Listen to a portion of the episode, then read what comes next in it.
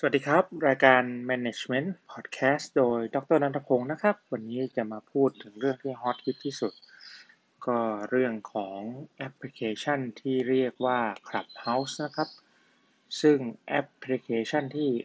เรียกว่า Clubhouse เนี่ยพัฒนาโดยบริษัทที่เรียกว่า Alpha Exploration นะครับ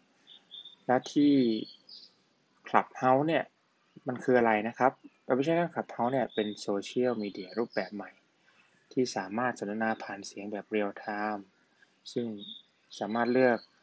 คนที่เข้ามาสนทนาได้ตามใจนะแล้วห้องแชทหนึ่งก็จะมีถึง 5,000 คน จุดเด่นที่ Clubhouse ต่างจากตัวแอปพลิเคชันอื่นก็คือเรื่องของการที่ว่าระบบเนี่ยต้องเป็น invite only คือต้องมีการรับเชิญนะนะครับ และคนเนี่ยจะเชิญได้เพียง 2 คน เท่านั้นนะครับ การที่ มีฟีเจอร์เนี่ยจะทำให้คนที่ได้รับเชิญเนี่ยรู้สึกว่าเป็น Exclusive นะ แล้วก็คนที่เข้าไปเนี่ยก็จะเป็นครีมของตัวที่เรียกว่าใน Society นะฮะ ซึ่งในช่วงแรกคนที่รับการ invite เนี่ยก็จะเป็นพวกคนที่เป็น Tech Startup เป็นส่วนมากนะฮะ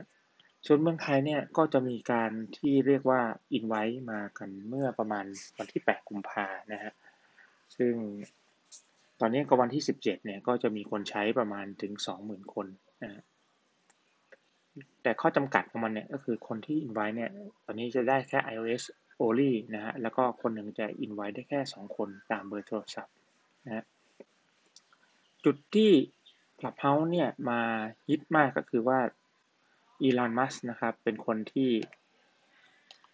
ที่ invite คนที่เป็น CEO ของ ตัวโรบินฮูดเข้าไปคุยนะฮะแล้วก็พูดในนั้นทำให้คนในประเทศไทยเนี่ยตระหนักถึงแล้วก็เข้าไปใช้ตัวแอปพลิเคชันนี้อย่างต่อเนื่องนะครับ ส่วนแอปเนี่ยดังขนาดไหนนะก็ดูอย่าง Clubhouse ในประเทศจีนนะประเทศจีนเนี่ยคนที่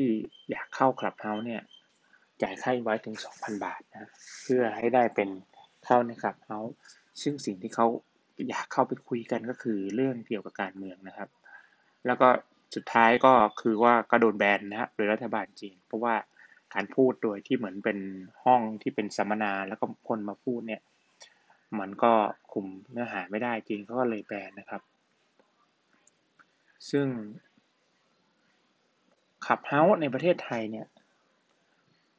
ตอนนี้ก็ถือว่าเป็นสมรภูมิใหม่นะที่อินฟลูเอนเซอร์ในเมืองไทยเนี่ยเข้าไป active มากๆนะครับ อย่างตอนปัจจุบันที่ที่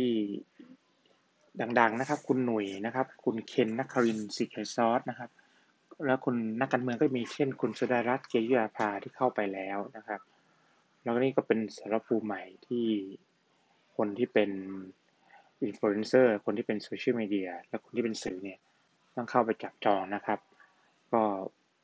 ถือว่าช่วงนี้ยังเป็นช่วงที่เขาเรียกว่าฝุ่นตลบกันอยู่ ก็อาจจะทดลองดูว่าอะไรที่เหมาะสมไม่เหมาะสมนะครับ แล้วก็ผมก็เชื่อว่าคนที่ฟังพอดแคสต์ต่างๆเนี่ยก็อาจจะหาคนที่รู้จักอินไว้เข้าไปได้นะครับ ก็ จบสลับสรุปของพอดแคสต์ในวันนี้นะครับ ก็ฝากติดตามฝาก Subscribe แล้วก็เข้ามาฟังกันมาก ๆ นะครับ ขอบคุณสำหรับวันนี้ครับ